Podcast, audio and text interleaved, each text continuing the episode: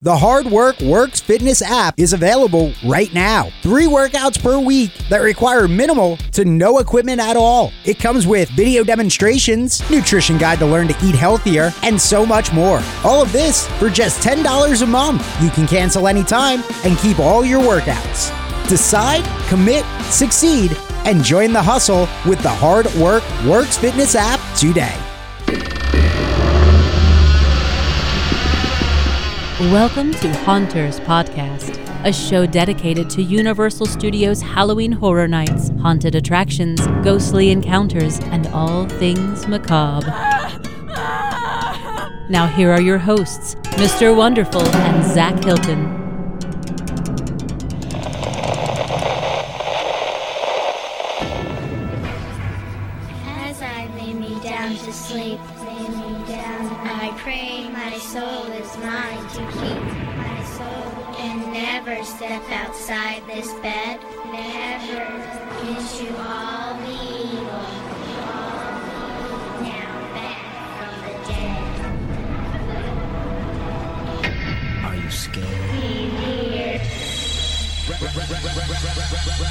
And welcome to a very special Haunters episode where we're going back to the past, baby. It's a blast from the past because if you've ever known anything about me in the past, I was a part of a show called Your Wrestling Show. And I am here with my favorite people in the whole wide world. I have the leader of that show. He also has his own deprogrammed show, and you can follow him on Twitter. What is it? At the Hulkster? Yeah. Yeah, it's at the Hulkster, Justin Wilson, because he got blocked by Hulk Hogan. That is true. Hulk Hogan, Tom Green. Oh man, all he had to list. all he had to do was ask him nicely. He probably would have given up the name, right? I, I mean, I assume, yeah. Like, I don't know. Maybe I would have been an ass and been like, nah, dude, nah. But, but I mean, like, hey, brother, can I get that name, the Hulkster, bro? I mean, at least ask me and not Yeah. me on site. I don't know. Anyway, Oh God. And now, yeah, he could have just been at the Sushi King. at at drop the third leg. and that other wonderful voice that you hear is the sponsor of Haunters podcast. It is. Mr. Hard Work Works himself, Joe Leone. What's up, everybody? Now I do have a Twitter. It is at Hard Work Works. I don't usually use Twitter a whole lot though. More Instagram. DM me there if you're interested. Or you know what you can do? I have my very own app that you can download at your app store. Free download, ten bucks a month. You can cancel anytime. Three workouts every single week designed for what you have available equipment wise in this crazy pandemic world. Maybe you don't have anything at all. That's fine. I got body weight workouts for you, getting the best shape of your life. Hard Work Works Fitness on your app store. Go there, download it. 10 bucks a month. Baby, get in the best shape of your life. and now I feel bad eating a donut as he gives that pitch. Yum. But all about- true. It's all about balance, bro. It is. It is. I use the workout. It's great stuff. Also, if you can't catch them on Instagram, you can usually find them on 4chan or Pornhub. Like whoa, just whoa, whoa, whoa, whoa. whoa, you got you got it all twisted, bro. You got it Oh. all twisted. oh, I'm that's an my ex, fault.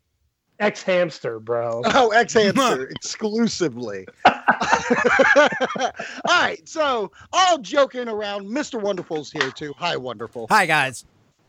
That's that's, that's mine. so, yeah, that's his intro. Shut up. Um, the reason why we're here, the reason why we're here is because recently the Undertaker is coming to an end. The character of the Undertaker seems to be going away.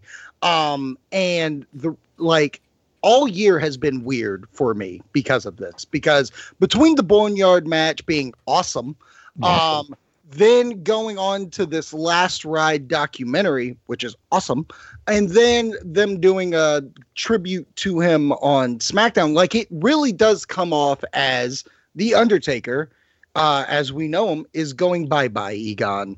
And really, what this episode is, I want to talk about memories of the Undertaker, like your memories, your favorite stuff, maybe even not your favorite stuff, you know, least, woof, ministry stuff, corporate ministry, um, whatever it is to you. And then kind of also talking about this last ride documentary, kind of doing that. And, you know, saying goodbye to the dead man because he's been there for 30 years, wrecking shop at uh, WWE. And it's really interesting seeing one man stick around for so long. Like it really, truly is an end of an era kind of uh, start. So I want to start with Justin, where when was the first time you saw the undertaker and were you like instantly gravitated towards him or was it just one of those like you just grew with him?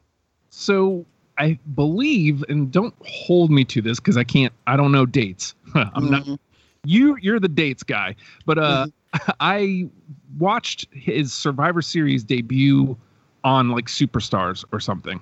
Right like after the event happened and I was like, what is this? What is this? This is this is scary. This is great. I love this. And then I remember him starting to show up on Superstars and putting people in the body bags, and that was it, man. I was like, I'm with this dude. I don't I don't know what what what he's gonna do, what he's about, but I am with this dude. Like it's it it just wrapped me in like especially like I said, once he started putting uh the the job guys in body bags, pinning mm-hmm. them oh, it was just such a nice touch. And like, he just enveloped that character. And from that moment on, I was in. Second favorite wrestler of all time. Of all time? Yeah. Yeah. Oh, wow. So this past like six months have been very, like, I would say emotional towards you, would you say? Yeah. And I mean, so and that includes with like all the clunkers like the the the Goldberg match and like it's like he managed to somehow have those garbage like his his his match with Brock at 30 uh we'll get into like specifics of you know the you know, what happened there but uh all the garbage stuff that's happened over the last couple years he managed to somehow still have an aura about him that still made him undertaker he could go out and have these trash matches with Roman Reigns and stuff, and I'd still be like, yeah, but it's Undertaker. Like, right. Like he never he never seemed human after the fact. Right. Like it's he's still like he had what was that weird thing with the Wyatt family at at Survivor Series with the uh where oh, Wyatt yeah. lightning bolts and stuff, and it's like, yeah, this is trash, but like it's still Undertaker. Like this is right. Still, it's still him. He's still great. I don't know I, I, like any other wrestler that go like Bret Hart is still number one, and I think that if Bret Hart would have hung on kind of the way Undertaker did, Bret Hart would have fallen because he's a wrestler.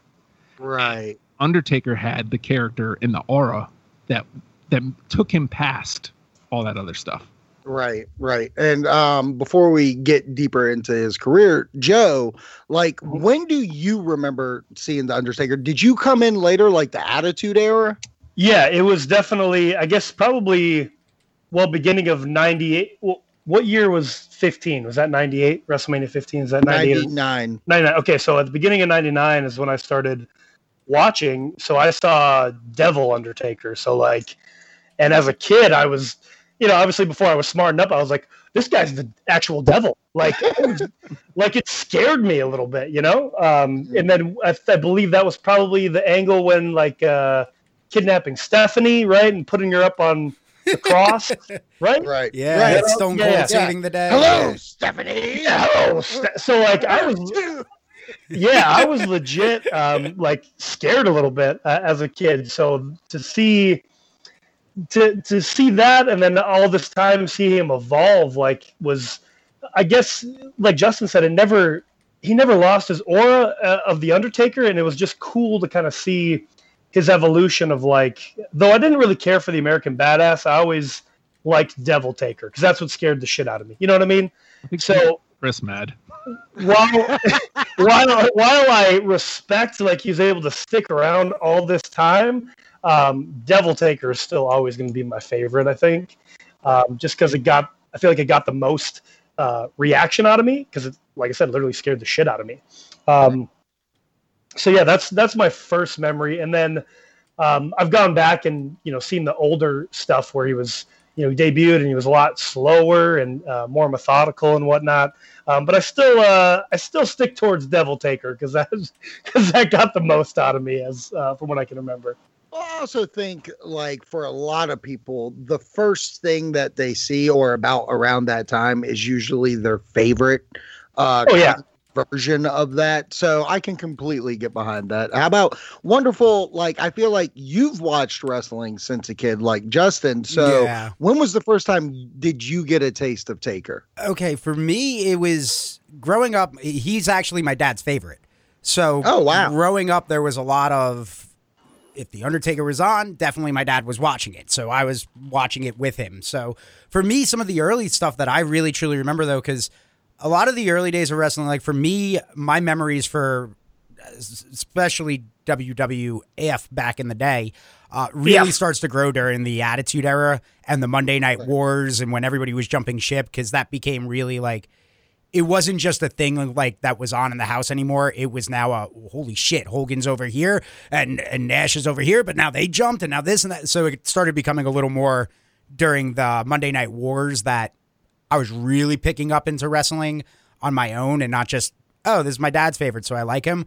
But I remember like him coming out in the coffins and stuff like that really like mesmerizing me as a kid where it's like how do they do that? How does he breathe in there? Like how is he alive? That's not supposed to happen. Some somebody's not supposed to be in a coffin like that and just pop up like that. That's so fun. No, that's scary.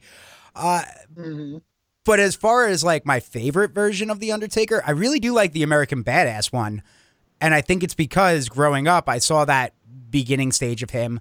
Then there was that ministry, and I don't hate the ministry stuff. Sorry, Zach. Uh, but Don't Zach me. Joey's the one. Yeah, that's me. I, I like the ministry stuff. Uh, no, I thought you didn't like the ministry stuff, Zach. But like, I kind of dig that. But I like. Oh corporate corporate ministry. is yeah, what I that's- mean, corporate ministry was trash, but uh, anyway. it shouldn't have been Vince. Uh, but I really like how he changed the character, and but was still the Undertaker on a motorcycle, and then was cutting promos, and he was scary cutting promos as well. Like not just saying, "and they'll rest in peace," like cutting a real promo and being a real badass, where it's like, "Oh, it's the Undertaker," and the Undertaker can actually cut this promo and make me believe that he's gonna fucking kill this guy and bury him.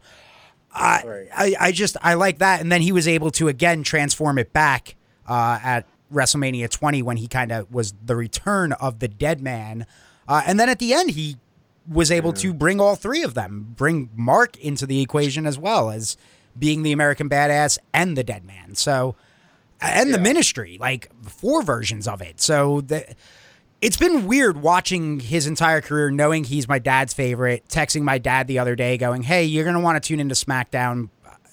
The Undertaker really is like going away. He he's retiring, and they're doing a farewell. Like, go tune in." And texting with him and getting his emotions, and it's like this is weird because this is a guy that has always been the one connecting factor still. Because my dad obviously doesn't watch wrestling anymore, but it's like, hey, but the Undertaker. Hey, but the Right, Undertaker. He's on, and it brings him back into watch. Yeah, yeah, it pulls him back in, so it becomes a moment again between me and my dad having that. Hey, the Undertaker did a thing, you know. Hey, wrestling. Remember growing up where I Right. played with the rubber fucking wrestling dolls and they hurt. Uh, 'cause if Well, you- don't put them up your butt, dummy. Well, Hey, no, hey, pause. hey. real quick though, I got a Yeah. question. Yeah. you Yeah. said you, you said they did a. s- I, I haven't watched anything on TV recently. They did an actual retirement ceremony for him. Eh, not r- Not necessarily, Necessary. Okay, so Friday on SmackDown they did a tribute to the Undertaker. Okay. Um, and they showed the Boneyard match, and then what, like interviews and such. yeah, Interview- some Yeah. some interviews from the documentary, some new stuff. Ah, okay. It was I got you, more. I got you. It's kind of a more like stalling because of everything going on at WWE. Ah, They're yeah. kind of like, hey, we can't film so much footage. Let's put this out. I got Um, you. my my first moments are just before the ministry. It's still um it's actually when Kane and him had Mm. their feud. That was good. So at the same time of learning of Undertaker, like I'm learning of Kane and Kane's new.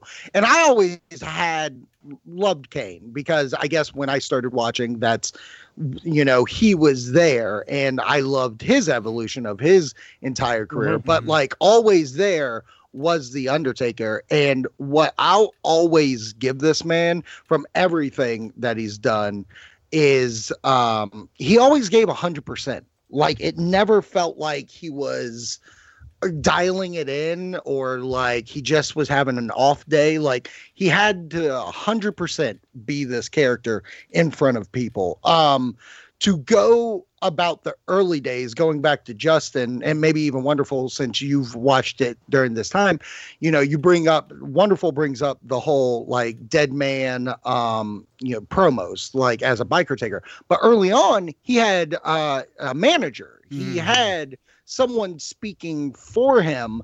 And I love Paul Bearer. I think Paul Bearer was a good mouthpiece for him.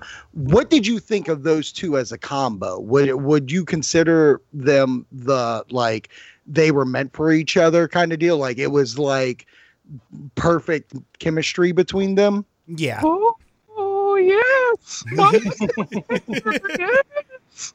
Uh, you- first of all, Paul Bearer was it was perfect. Yeah. Like in in pretty much every way. And you could tell at the time Undertaker didn't have a promo. Like I, I believe he even mentioned that like on, on the documentary is he didn't have a promo and so he can just come out and be menacing and it worked and the fact that he wasn't talking just it made it him all the more mysterious all the more scary uh and all he did was like shove people i hate to keep coming back to the body bag like seriously like it, that was the thing like i was like this dude what is going like jake jake is throwing snakes on people this dude's putting people in body bags what is going on yeah like yeah those two together it's it's perfection Yeah, Yeah. it's it's peanut butter and jelly. It's it's the perfect it's the perfect combination. It, it you, they struck lightning in a bottle, man. Like you never know. I, I mean, you know, Zach. You never know as well, Joey.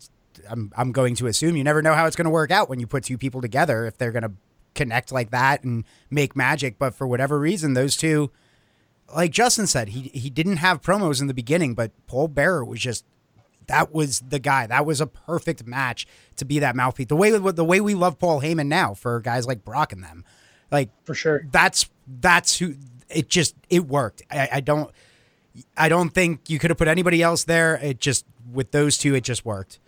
as a matter of fact to your point like they couldn't because he came out initially with brother love Yeah, I was just gonna say Right. that, yeah. I was just gonna ask you, Justin. Do you because you watched then? Like, how did how was that dynamic? Because I, I remember I've gone back and watched it, the old stuff now, and with Brother Love, I would knowing what I know now, of course, too, is like, ah, this definitely doesn't work. So, like, did you you were watching when that happened, or Yeah, um, I mean, again, like the when I think now, the thing that keeps sticking out is him and Paul Bearer, and because I was still pretty young, I was ten, I believe. Uh, so yeah, like my memory is fuzzy on on his time with Brother Love, but it was short, it was brief. They could tell, hey, this isn't working. We have something here with this dude. What can take him to that next level? And clearly, Paul Bearer was it, and it just it just worked. Right. I mean, honestly, for his character, this dark demon esque guy, I don't think Brother Love is exactly the guy you need for this. um, but they actually even reconnected later on because, I mean, uh, Paul Bearer was Kane's manager, then he went away, but then he Yeah. finally came back. I want to say like 2004 um, when Undertaker came back as the dead man. Paul Bearer came back as a little stint as his manager once again. Like, and I remember being there, Great American Bash, Jesus Christ. Um, the Dudleys versus the Undertaker with Paul Bearer in a goddamn crypt cement. match, right? Gee, no, it was like a cement That's match. that's. like- Okay. I was just gonna ask. Would that I think uh, was it the Undertaker that pulled the lever, and that's the last Yeah, time we Undertaker ever saw Paul himself, Bearer? yep. Hundred percent. Undertaker's the one who pulled it. That's what I thought. Yeah, they he wins and then he. I remember that moment. That that Yeah. moment was, again, that was one of those cool moments with the Undertaker where I, I, I'm granted I'm older at the time that that one happens, but it's like how do they do that? How do like just adding those cool effects with the Undertaker where it's like, all right, he just turned on his uh, mouthpiece and his best friend and his dad and just boom pulled that lever and now put him in concrete and that's so cool. Like Well, I'm it it was an awesome story of like this guy's holding him back. Yeah. Like Undertaker has to get him out of the situation because they're always going to come after Paul Bearer. And that's what he was trying to do. He's like, I'm going to kill you. Yeah. Sorry, guy. like, I mean, just tell him to go home. I don't know why you just don't go home. Yeah, I got. I could tell you just stay at home on the couch, but I'm gonna kill you. It's gonna be a lot easier. Yeah, just put you in the cement. cement death. Good deal. um, but since we're there, um, this part, what I want to do, I want to talk about favorite moments, favorite matches. We'll start with matches, and we can go all day with what we love, what our top fives are, blah blah blah blah. I want the one match that, and if you, you know, if you take someone else's pick, try to think of another one, please do. But um, I want to talk matches. We'll start with Joey on this one. Oh, Joey, what's the one Undertaker match that you absolutely love?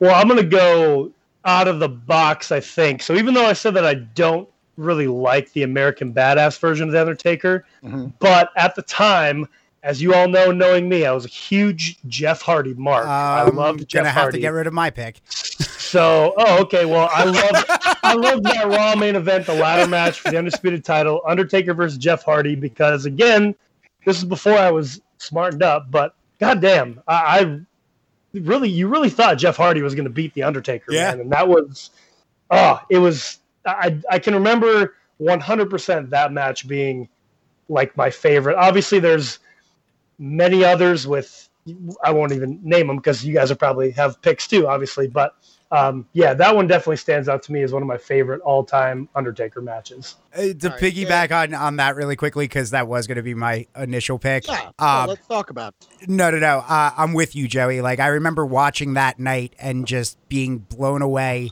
I, I wasn't a huge Jeff Hardy. Like I like the Hardy Boys, but I wasn't like this. Oh, Jeff. Like I know everybody was into Jeff, but I was like, yeah, Taker.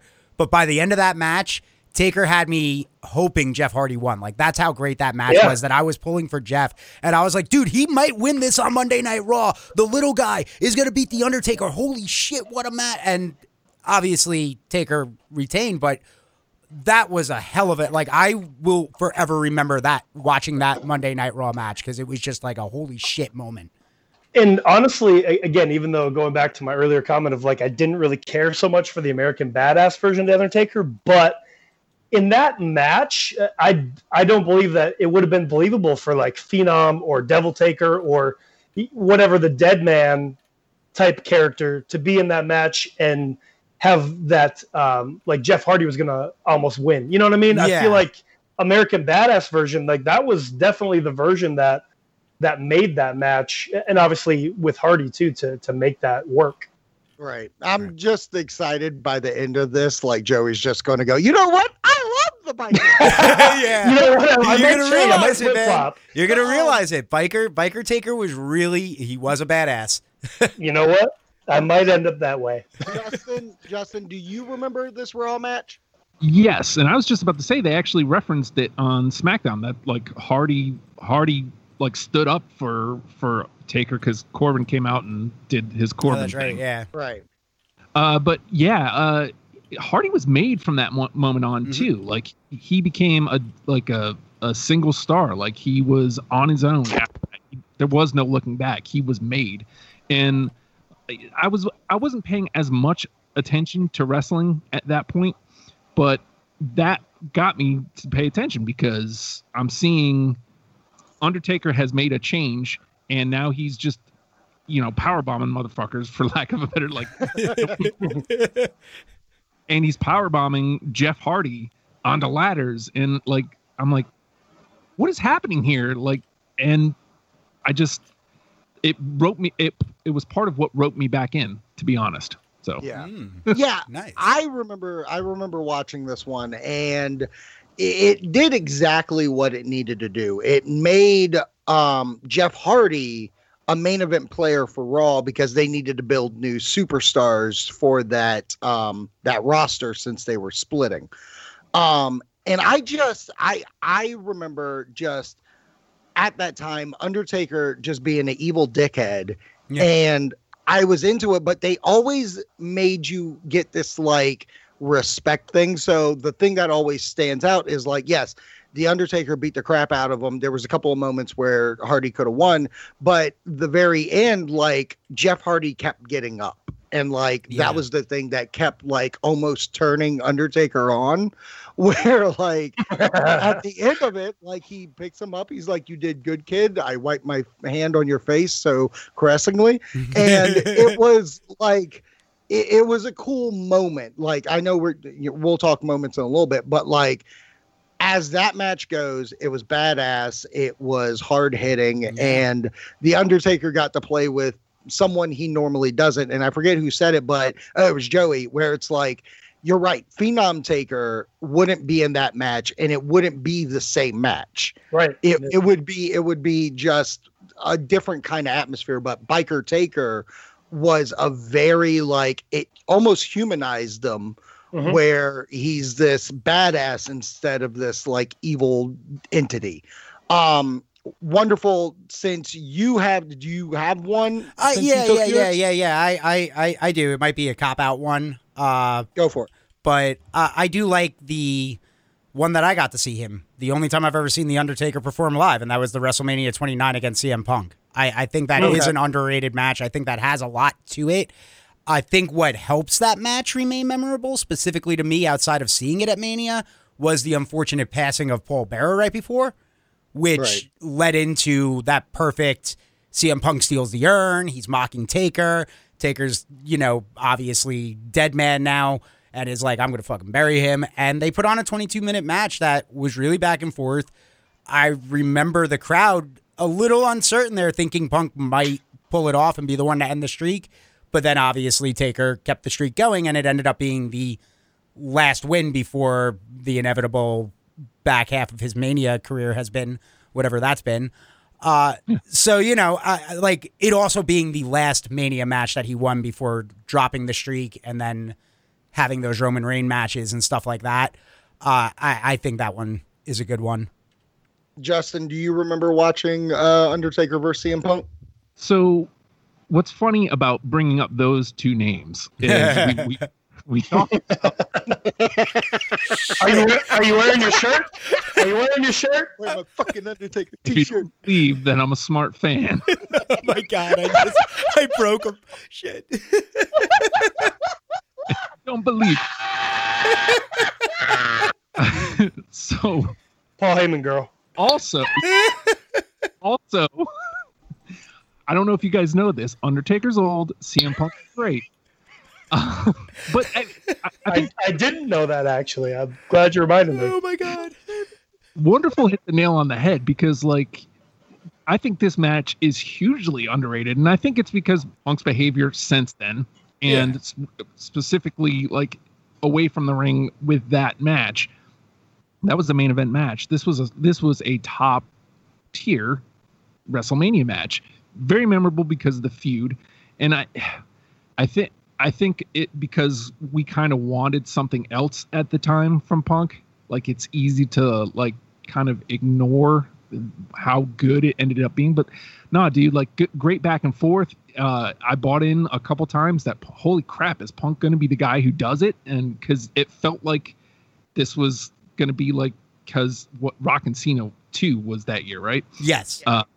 So it's like it feels like oh you know maybe this is his consolation prize. Maybe he's the one who gets to put Undertaker down. And so like I bought into wow is Punk going to be that guy? And then for Undertaker to be able to pull it off, it's like nah, but like Punk just had a great match with him. So yeah, I remember it very very vividly. Yeah. I remember Punk did the uh he also mocked the the uh, Yep. Dead Man's uh, Rest in Peace pinfall cover because that the crowd fucking we all lost our minds because even where I was when we saw him do that we were like oh what an asshole like even in my CM Punk shirt I was like you don't do that You can't do that. yeah Well, I Guy's a shithead yeah uh, I- I hate to be I hate to be the odd man out. I I don't remember the match because concussions, Uh. but I do I do remember like because obviously Paul Bear died, and I do kind of remember the go home of Raw. Wasn't like did he did he start pouring out the ashes CM Punk on like the ramp or something like that? Did that happen? Did that happen at all? It did. I don't know. Where Okay. yeah Either way, that's that's all I kind of honestly remember about it. But I think that I I feel like I remember was seeing like at the time CM Punk was just kind of like, eh, we were just kind of whatever with CM Punk at this point, right? like he hadn't well, really. Well, what I was going to say is this is a very hard moment in wrestling, honestly, because this was when CM Punk had the longest reigning WWE championship run. Mhm. Right, And and, then then- lost. And then Rock came in and beat him for the title At so Rumble, we could yeah. get yeah, Rock. so we could get Rock Cena too. Right. Never again, never before. We Yeah. never saw this once. Um Not once, not never. not Yeah. once. But um but it I remember going into it, there was a lot of talk of like there could be a triple threat match between Cena and Yeah. Rock. There was you like see uh, um Punk like earned his keep and deserved the main event because he was also WWE champion the year before and didn't main event Yeah. the show. Mm. So there was a lot of that and then it was like, "Oh, well, you'll get the Undertaker. This is your this is your consolation prize." Mm-hmm. And in my mind about it, I remember at that point, that's when I can see both sides. I can see Punk being upset because he did bust his ass for a year and then, like, he just gets this consolation. But at the same point, the consolation is such a big thing. Like, thinking of Shawn Michaels is like, you know, he's Mr. WrestleMania. He, ne- he didn't win all his WrestleMania matches. His whole goal was to give you the best show.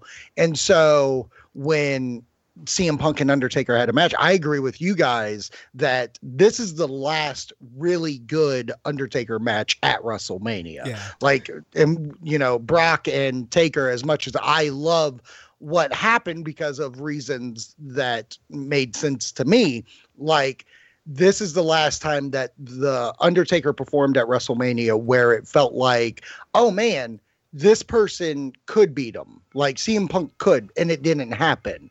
And it's like okay well i get it. I get i get like punk not beating him. But overall i remember the whole like he put him in the anaconda vise and Yeah. sat up. Like that is still memorable in my head um i think overall it's a very solid match between both guys and it's definitely rewatchable Yeah. Well, yeah, it's like what you're saying that, it's sort of coming back to me. It's fuzzy, but yeah, I'll, I'll have to go back and rewatch it to really truly remember. But um, I I do know that I feel like obviously it sucks that Paul Bearer died, but it definitely added Yeah. more. really like it actually, you're hung up on this fucking Paul Bearer dead film well, I'm just saying it adds more to it. Like, yeah, yeah. You know what that's, I mean? well, that's what that's what It amped up. That's what amped up the the match a little bit in the storyline because I I also very much remember leading up to it. It because Zach hit all the na- like was hitting all those points. It was very wrestling was in that weird place. The fans want were like, we see what happened to Punk. Punk was pissed. Punk was like, I deserve this, and everybody was kind of like starting to pick sides. And then it was like you're getting Undertaker, but there wasn't really any buildup happening. And then when Paul Bearer died, it was Yeah. like, oh, here's the now all of a sudden this is like the main event. This is we care Yeah. about this. We want this Punk- one. Punk- fuck, fuck Punk Rock killed him. Cena. You've never seen it before again. Like, yeah, Punk stabbed a man. um, Justin, Justin, what what match is your Undertaker match? What's your go-to? All right. So be- before I go into that, I just want to say, like, sidestep for a second. God, Yeah. Punk and Cena that year. It should have been Punk. Like, Punk would have dropped the Cena. Uh, oh God. trust me. Anyway. I went to that Yeah. fucking mania. I wish it was Punk and Cena that year. Yeah, and especially with that whole thing like where Cena never beat Punk. Yeah, Right. Like it would have been a it would have been a good storytelling Oh, moment. man, and it would have. And I get it, and you know, And- sidestepping again, I get that you know it was the developing of the part-time superstar where The Rock brings in other people than wrestling fans. So Yeah, I get the idea, but at the same time, I'm with you. Punk versus Cena would have been the match. yeah. The WrestleMania match that we will never get that we should have gotten. Yep, With the- and and Cena would have won, and MetLife Stadium still would have reacted the same way it did at WrestleMania 29 by booing him out, um, Mm, because that happened. Well, Justin, get into Yo Jam, baby. All right, so I'm going to leave the obvious one on the table because All right. the obvious one feels like it could be like uh, in a greatest of all time conversation. Mhm. So when you hear these names, you're going to know, yeah, of course. Uh, I'm I'm taking you guys back to In Your House Nine uh, for the Intercontinental Championship. Undertaker versus Goldust. Ooh. Wow. Okay. So you Pinky. two of my favorite characters of all time.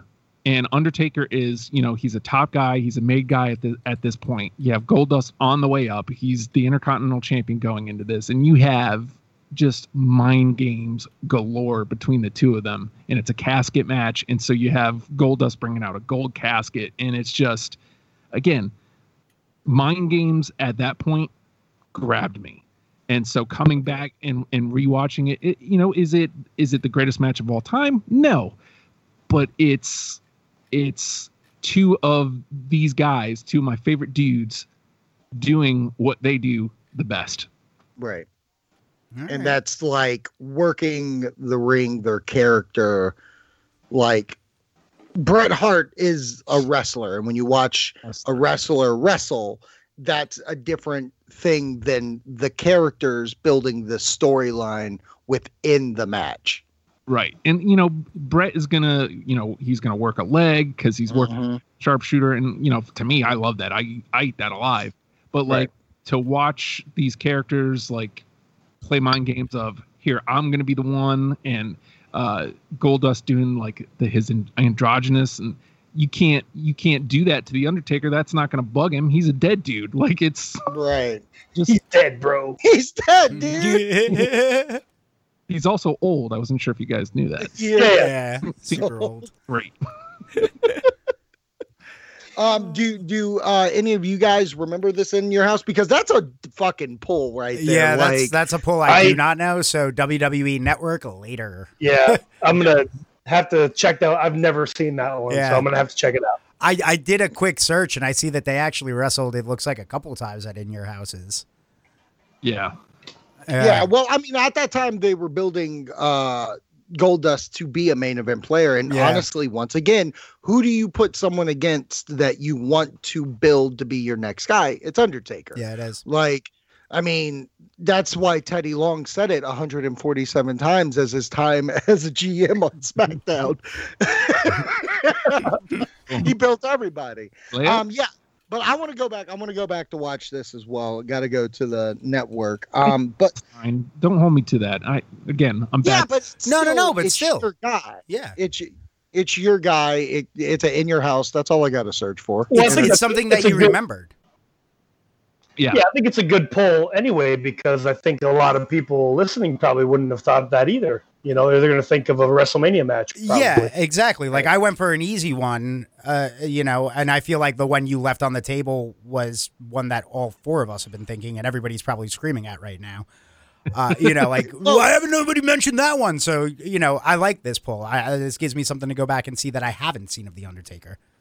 Yeah, Like well, literally, literally, Undertaker versus Goldust. If you Google search it, is the first thing that comes up. Yeah. Okay. Yeah. Oh, okay. Well, there we go. We'll have to watch that.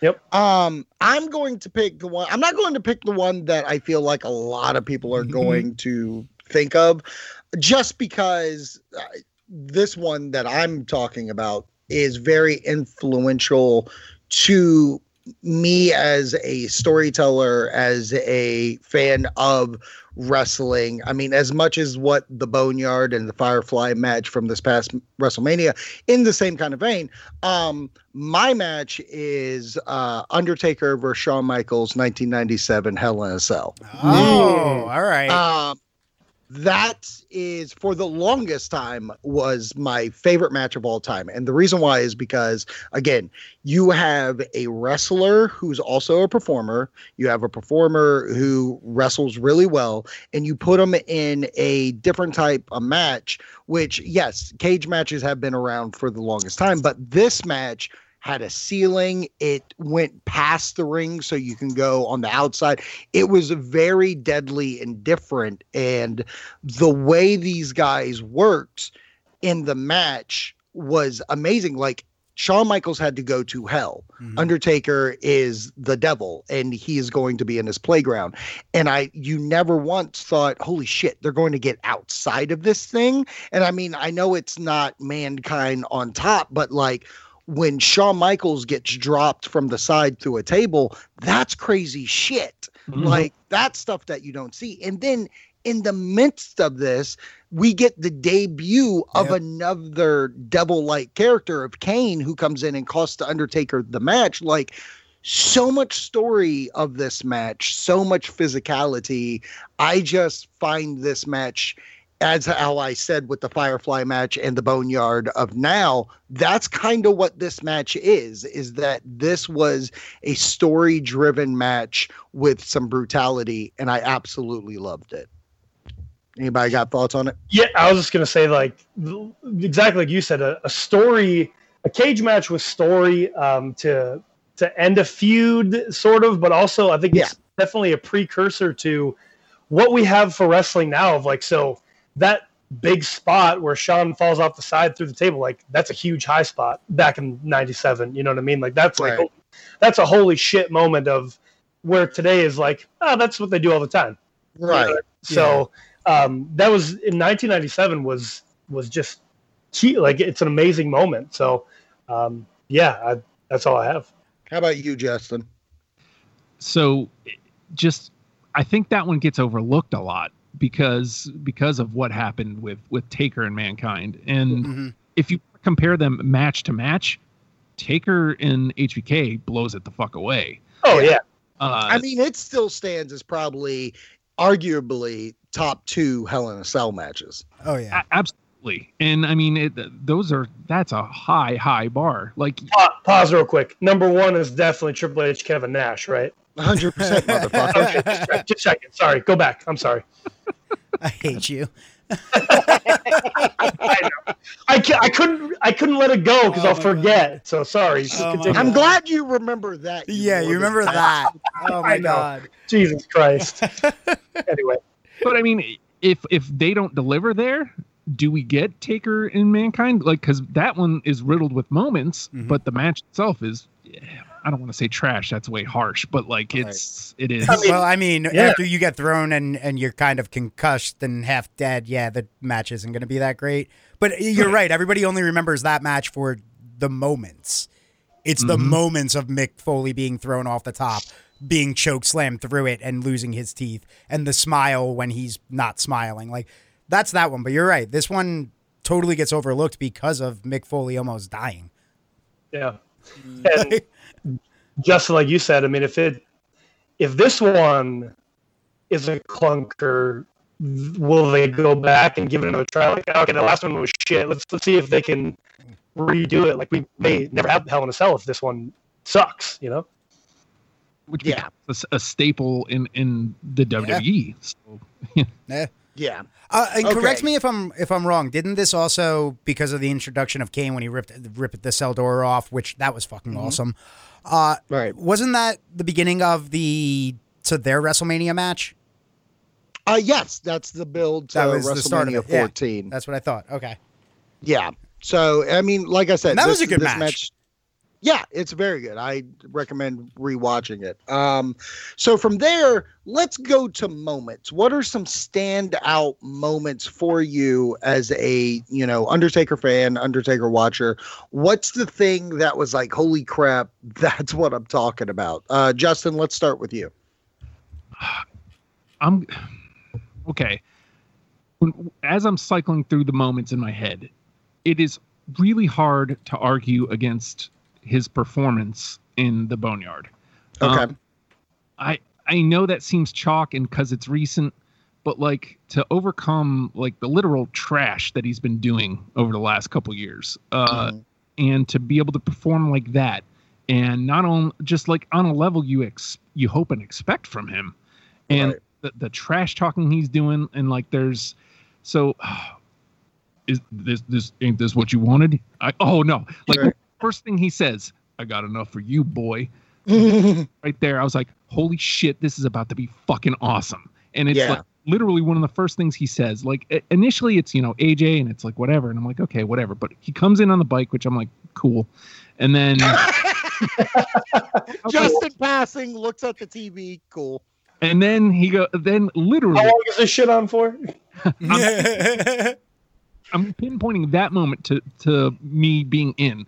Got enough for you, boy. And I was like, oh, this is what this. Oh, yes, I'm in. I'm in. And to be able to do that at this point in his career, and he could still technically do another match, and I'm sure we'll get into that later. Yeah. But if he doesn't, he, he goes out the way I want the Undertaker to go out. So I yeah, I think I gotta go. I have to. I'm pinpointing to. I got enough for you, boy. That's my moment. Okay. Um. Yeah. I was. I was going to say we could talk Boneyard later, but because we're here, let's just fucking go. Yeah. Um. Yes, this match was absolutely something I never thought we were getting.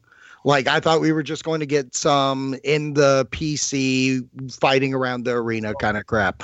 Um what they gave us and what's kind of scary and I'm kind of like even getting goosebumps talking about it is just like watching an entire career in one match between a guy becoming the the dead man to the mythical being to the biker taker like through all this he is going through his entire career in what a 30 minute match 20 something minute match. We go from he's so badass he's taken on druids he's beaten the shit out of um, the oc he's using dead man things like you can't run away. He flames it up. He gets knocked down into the grave and then like appears behind aj like I've never seen a goodbye so perfect in my life. Like I'm with you. It's and we'll get into it later about what if or when, but like if this is the goodbye for the Undertaker, I don't know if there's a better one. I don't know if in the career of anybody if there's a better goodbye to this because like with Ric Flair versus Shawn Michaels, with Shawn Michaels versus Undertaker. All these ones, they're all matches that are stellar that say goodbye to our heroes. But this is something completely different and fits his mold perfectly. Um, and the match itself was so entertaining. So those are my thoughts on there. Wonderful. What are your thoughts on this match? Uh, I mean, we, we we covered it uh, a while back, but I'll I'll revisit it a lot. I, Oh, yeah, I think I think about it. it's right. yeah, I think it's I think it was like you said. If it if it happened to be the last one, it is a perfect goodbye. Something I wasn't really expecting. You said you expected it at the training center. I just expected like I, I expected kind of what they had originally set up with some graveyard offsite, but not the Right. match that we ended up getting, which was seeing every different version of The Undertaker, including, and he talks about it in the documentary, but including Mark Calaway. So even Right. shedding The Undertaker and the badass for a while to be like, no, you you invoked my wife's name, now you get Mark. But you're also going to get ministry shit, and you're also going to get biker shit, and you're going to get like, oh my god, so much that about that match was just so perfect. And with where he is in his career, this is why I think it would be a great goodbye. Again, where he's at, you're not going to get a 25, 30 minute match like that from him. You're going to get like maybe 10, and then he's going to be gassed and not look that good. And you don't know how the, like, that was the perfect way to incorporate every aspect of him, say goodbye, and just really still I watched it on I watched the match again even on SmackDown where I could have just gone to the network and watched it without the commercials, but I stuck through the commercials to just rewatch the match cuz it's mm-hmm. that good. It's that Yeah. good of a match. Yeah. Joey, how about you? Yeah, this one, the Boneyard match and the Funhouse made WrestleMania for me this year. Um, because, and I remember talking to, I think everybody about it, or whatever, was like, I'm, eh, I'm not really into WrestleMania this year. I, I, I don't know if I can do it. And then, because I was a day behind, and Zach, you were like, you need to, you need to fucking watch it. And I was like, okay, I'll, I'll do it. And then, yeah, everything you said, what we got from that Boneyard match was just absolutely perfect for what we have in this time. Because yeah, a regular in the PC with them doing whatever, just brawling around, that wouldn't have worked. Um, this awesome movie that we get of, um, like you said, all versions of the Undertaker, past, present, um, and then Mark Calaway. Um, and again, the best part of where he he arrived, like Justin said, and he was just talking shit. Like that. That's that's probably one of the coolest thing because it's like that's like a Clint Eastwood. You know what I mean? Like this old fuck, but he's about to kick your ass. So, you know what I mean? Get off my graveyard. rolls up, rolls up in a goddamn walker, stumbling, but still just like spits out his chew dip and then is like, "Let's go, motherfucker." You know what I mean? Oh, Like man. that's Oh, so I, cute. I absolutely love the end where he's like beating the crap out of AJ. He's like, I'm not going to put you in. Oh, no, you're good, boy. You're good. We're good, man. We're good. We're good. Turns around and then looks at him and then just boots him right in there. Like, so perfect for that guy. Yeah. Um, good. sticking sticking with Joey, do you have any other moments of the Undertaker that really stand out for you? Uh, I mean, a couple, and honestly, oh man, I guess I do maybe like under, uh, badass Undertaker. a moment that sticks out to me is in another Hell in a Cell match where he chokeslams Rikishi off the Hell in Oh, a Cell, shit, and it was just like, holy shit, did that really just happen? Armageddon. Um, yeah. Yeah, Armageddon. Uh, so I guess I do like Biker Taker or Yeah, uh, you badass American Badass Taker. Yeah, Um, you do. Another one uh, that just kind of really quick stands out to me is um, when uh, he did the probably the last time he did the over the top dive at WrestleMania. Was he was it 24 maybe? And the guy missed him. Uh, 25 or 6. Yeah, oh, it was the first one against Shawn. Yeah, yeah, Yeah. 25. Yeah, yeah, yeah. It's the, And and the camera guy missed him, and he head head dive. Oh, yeah, God. it was uh, one of the brothers of, um, damn it, who was it? Uh, Jimmy Snuka's son. Oh, it was an oos. Yeah, it was an Oos. Oh, man. Oh, oos. That's why Oos. he ain't no here no more. Yeah, no more here. Um, yeah, those those are just they definitely stand out of stuff we haven't talked about. Of just Yeah. holy shit, did you really just do that? Did that really just happen? Yeah, that was uh, that was definitely a scary moment. That last one. Um, Yeah. But yeah, I remember the Rikishi as well. That was pretty uh, bitching. How about you? Wonderful. What uh, what uh memory do you have of a moment? All right. Well, let's bring it back to the dip for a second, because I remember Tommy Dreamer drinking Undertaker's. Uh, uh, no, really, uh, I do remember that, but that is not my moment. Um, no, for me, I actually I remember a lot of the stuff. Uh, we've been given a lot of the biker taker love. I want to jump back to a little bit of the ministry stuff because I actually love and remember when he tried to embalm Stone Cold Steve Austin. Uh, I thought that was so like again that goes to like that he's the dead man and the ministry stuff where it was really uh really kind of magical theater Undertaker. So that idea of him trying to actually embalm a living Stone Cold Steve Austin as a Stone Cold Steve Austin fan was like, holy shit, holy shit, holy shit. Like it terrified me because I was like, Stone Cold's Right. gonna die. Stone Cold's gonna die.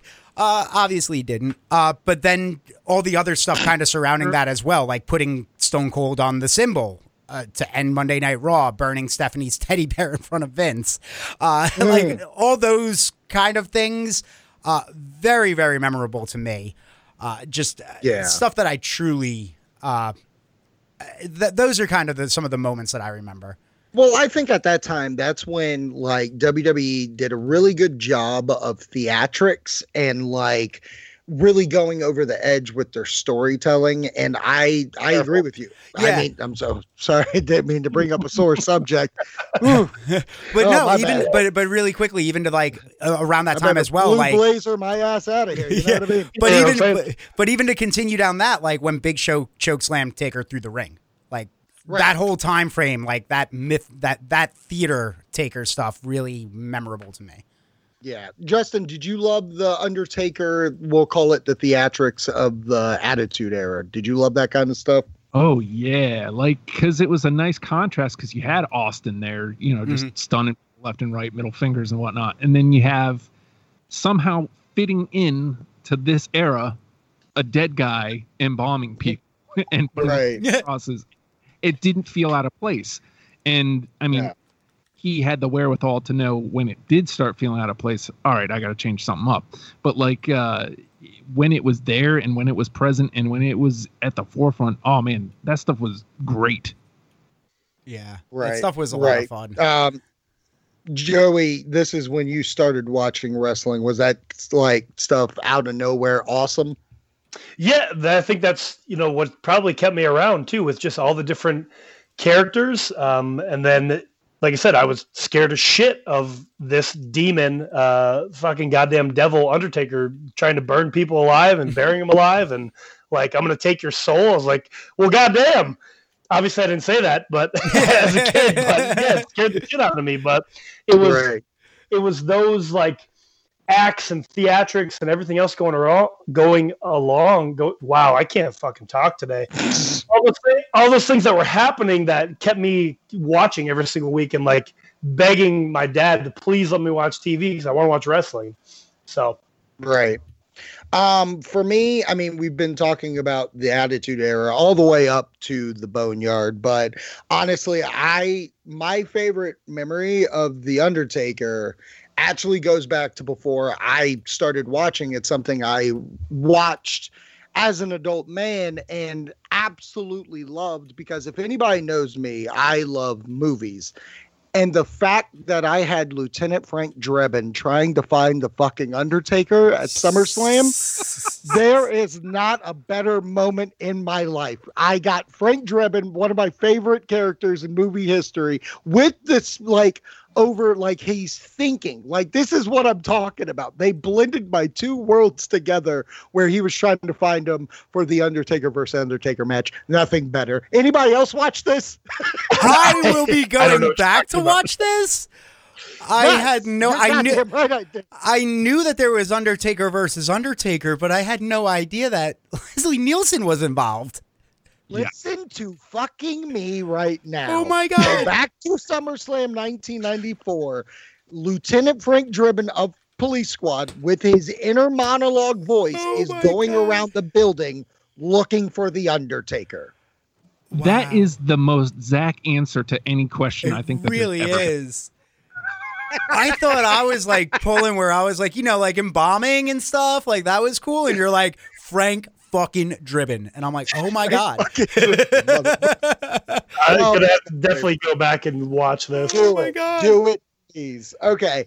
Um, moving on from there, we're we're getting near the end of this bad boy Okay. where right now what I want to talk about, just hit on, give me your feelings about it.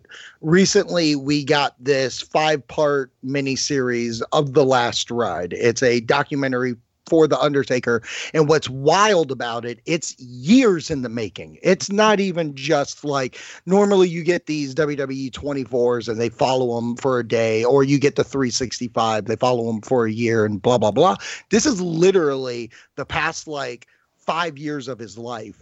Are they followed him around? We get to see Mark. We get to see Michelle McCool. We go through the high moments of the Undertaker trying to get back to the ring, and we have the low moments like DX versus Kane and Undertaker mm-hmm. and Goldberg Wolf and you know Roman and what I and I'll go I'll start first but like what really got me about this series is that they did not hold back through the like the bad times. Like No. Mark was able to talk about like how bad something was. He didn't feel good after the Roman match and stuff like that.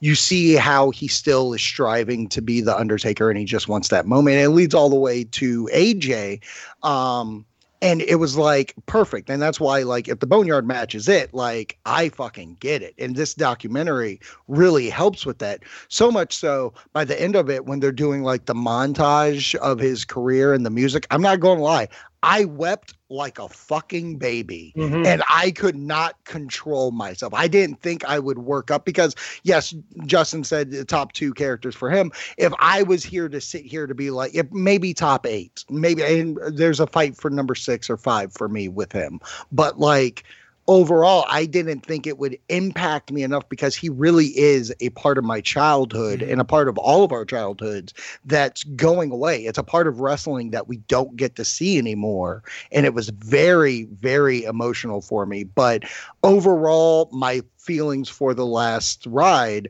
one of my favorite things I've ever seen in wrestling history, in documentary history. Like they did such a great job. Justin, what are your thoughts for the last ride, and would you recommend? just to jump in right there like that yeah dude like you you nailed it it's it it i i don't think i've had that moment of oh god he's gone yet because of that like i mean i know that sounds weird because it's basically a goodbye but like i think it helped ease that his decision like see, seeing his decision making seeing him chasing what he ends up getting at boneyard match makes it go okay this makes sense and that's why the sadness of it hasn't hit me yet um, Right.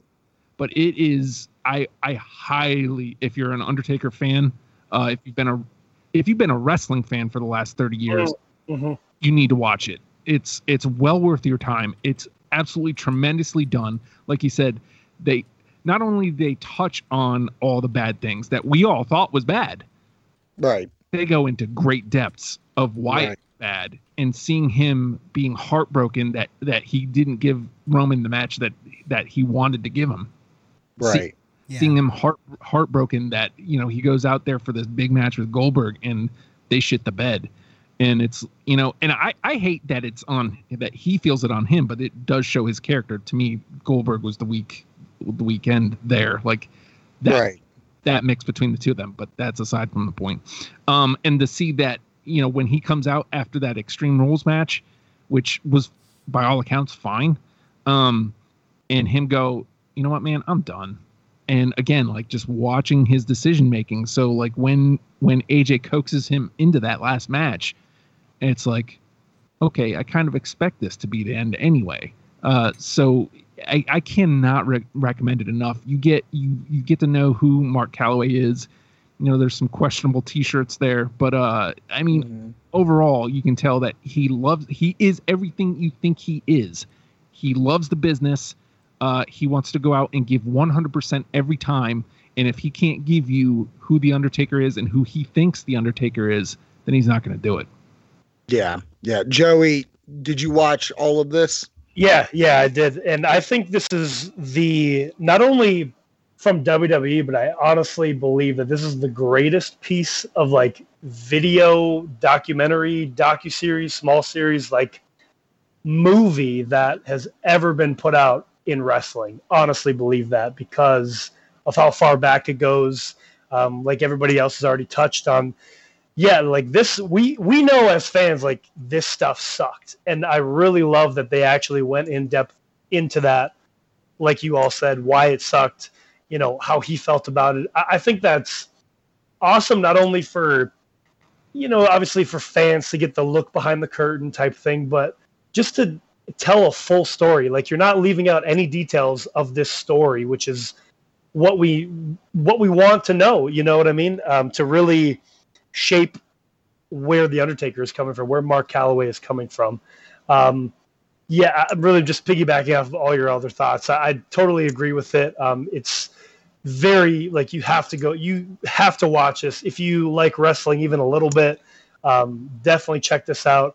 Um, if you can, try to watch it all, like binge watch it, because I think that's the Yeah. best, the best way to go about it. Like I, I watched it, you know, episode by episode, right when it came out. Well, a, a day later when when I had the time to do, but um, I definitely want to go back and just binge watch it. So it's what four and a half hours, essentially five episodes. Um, Yeah. To I I just want to binge watch the whole thing to get the full, kind of get that full effect. Because like you, Zach, on, on the last episode, um, I definitely welled up. I I didn't full out ball, but I definitely welled up because like I could just feel all of his emotions and like where his decision making was coming from, and it kind of just takes me back just because I had to stop wrestling. But um, yeah, it's it's definitely watchable. You have to watch it. Um, yeah, I, I love it. Yeah. Yeah, I think binge. I I mean, I did the weekly watch like instantly if it came out like the day the last one debuted. I watched it, and that never happens to me on anything wrestling. I mean, I'm at the point where it's like pay per views. Okay, maybe I'll watch all of it through a week, but like this Yeah. was like this was uh, to coin a phrase of one of our guys on this show's favorite wrestlers. It was must watch TV. Um, but uh, wonderful. Speaking of a favorite people, so Yeah. did you watch this? Did uh, how did you feel? I watched it. I actually I actually didn't watch it week by week. I waited. I waited till the fourth episode dropped. Uh, and on the day that Sunday that the fourth one was dropping, I started watching the first one. So I did watch all four pretty back to back to back uh, Okay. to get me ready Nice. for the final one. Uh, that is a good way to watch it uh, eh, because yeah, the like when the first one ends, you you want more. You want you want to keep seeing where the story goes, uh, where his mindset is, and it's it's even if you're not a wrestling fan, because everything I'm gonna say will just repeat what what you guys said because it is it's it's great. I cried. I I cried at the ending of it. I thought you know I felt never was a wrestler, never had to make that decision, but I felt all of his emotions coming through.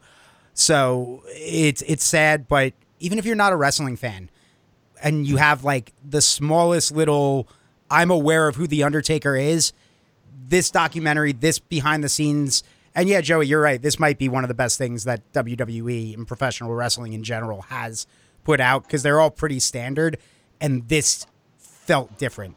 Felt like Michael Jordan's The Last Dance. Like it felt special. Like they took a lot of care with this and were not afraid to didn't try to cover anything up. They were like, talk the bad stuff if it's bad. If you think it sucks, talk it. Instead of trying to pretend everything's good the way a lot of them usually do.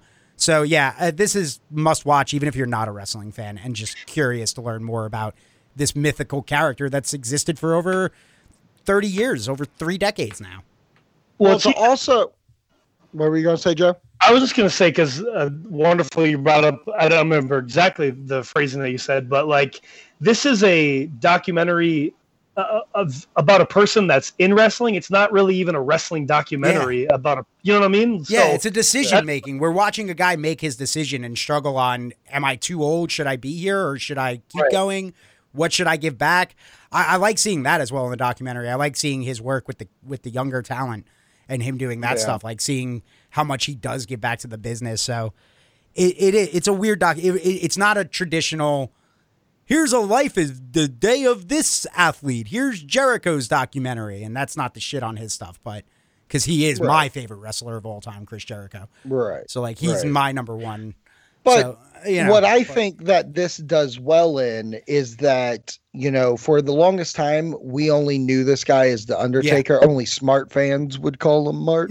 um, I'm a, sure. I'm a smart fan. I got my fucking Undertaker shirt, but like the thing that this really the last actually since Mania, what this has done is dip our toes to prepare us for when he's inducted in the Hall of Fame. So he hmm. doesn't have to be the Undertaker coming out. He can right. just be a man. And that's what really this impressed me with is how much they were like, watch, this is your guy. Deal with him being a guy. So is this really uh, a documentary of watching this Undertaker for 30 years finally become a human? Yes, it's it's finally he became the boy. The, the boy became a man, baby. Yeah. just the way you okay. said it, I was like, did we just watch yeah. an Undertaker grow up? yes, that's what we did. Um, um, Benjamin this, Button. Yeah. Yes, this has been absolutely a blast. Um, before we go, final final question. This is the big one. Uh-oh. Um, for me, this being his last match, it, you know, and this is how this documentary kind of played it out to be, and even with the tribute on SmackDown, I've always sat here being like, okay, Survivor Series will be his last match. Like, no matter what, Survivor Series will be it. Was the Boneyard the last match, or are we getting another one, Justin? So to me, it depends. Uh, mm-hmm. Uh, it depends on like it when we allow crowds back. And I think right. that if he gets a chance by, I don't see it happening by Survivor Series, but if by Mania next year we're allowed crowds, I mm-hmm. would put it past him to have something like he did with Cena, like some sort of big, huge squash, just to kind of like a real send off in front of the mm-hmm. fans. Mm-hmm. Uh, and honestly, to me, after after the Boneyard exceeds literally everybody's expectations, uh, I think that's the only way we get anything else from him. Otherwise, it, that's it's the perfect send off, and why why ruin that? Uh, right. So like, I think, and I I think that's kind of why I haven't been able to get to that sad point of it yet because I keep thinking, oh well, you know, if the crowds come back, I'm going to get them one more time. So right. I think that's why it's taking a minute for me to to set in. But to answer your question more directly, it depends. I, I and I really think I really think that's it. So, it right. Just, but with a caveat. So, right. Joey, what do you think? Last match or one more? Uh, yeah, like, literally everything that Justin said. It really depends on when when we can fill stadiums again. Because I think if when we can fill a stadium again, if it's sometime, so if we if we're if we're looking at next WrestleMania, they can have a huge sold out stadium I think he has one more actual match. Mhm. But if it's if we I don't if we don't have that, then I think Boneyard is it because I don't think he's gonna, you know, two more years, three years down the line, like okay, yeah, now we haven't done anything. I'm gonna get myself ready again for one more match. Right. I don't think that happens, but I I, do, I think that if we can sell out a stadium full of people by next year's WrestleMania, I think that's the true send off. Uh, yeah, that's what I think. Wonderful. Thoughts? See, I don't think even uh, I agree with you guys. I think if, if crowds come back, we will see the Undertaker again, but I don't think in any form of match. I don't even think in the squash match, like with the Cena thing, where it's like I'm challenging you, and then he just. Be- I think if we get it, it's when crowds come back. He shows up at either Survivor Series or Mania, whichever the first big one in front of a crowd is, and he just does shows up to simply choke slam one of the young guys. He just makes the appearance for the crowd to lose their mind and give him the send off. I don't think he wants to risk it.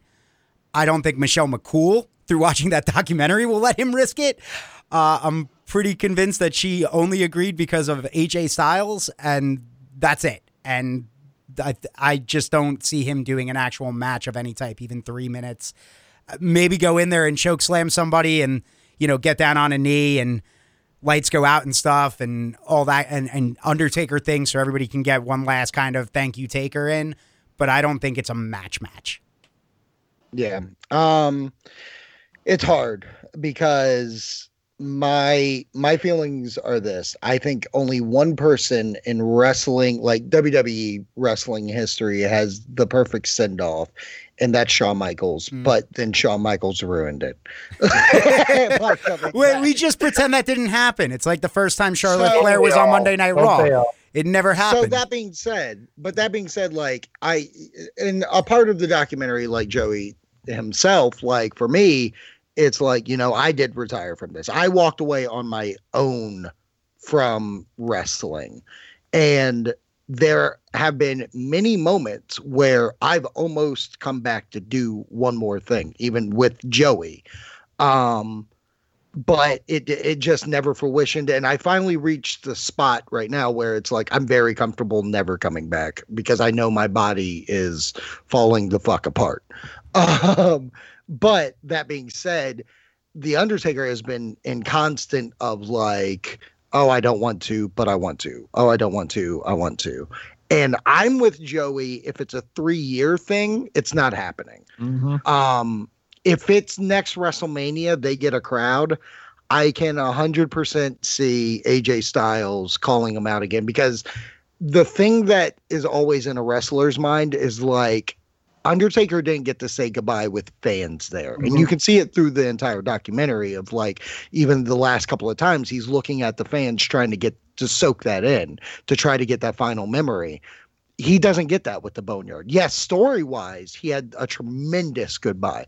But if i was in that position with him and i know how i would feel i didn't get to say goodbye to the fans. Right. so in my opinion it's not over. I think he's got one more in him that he's going to want to do he's going to want to do it in front of a crowd and he's going to want to do it with aj styles because he wants to have an actual match like and even at the end of the docu series, he was like, "Never say never," because that's exactly what the wrestling business is full of. Never Yeah. say never. Mhm. Um, so for me, it's not over. Do I want it over? Yes, because of a selfish fan storytelling standpoint.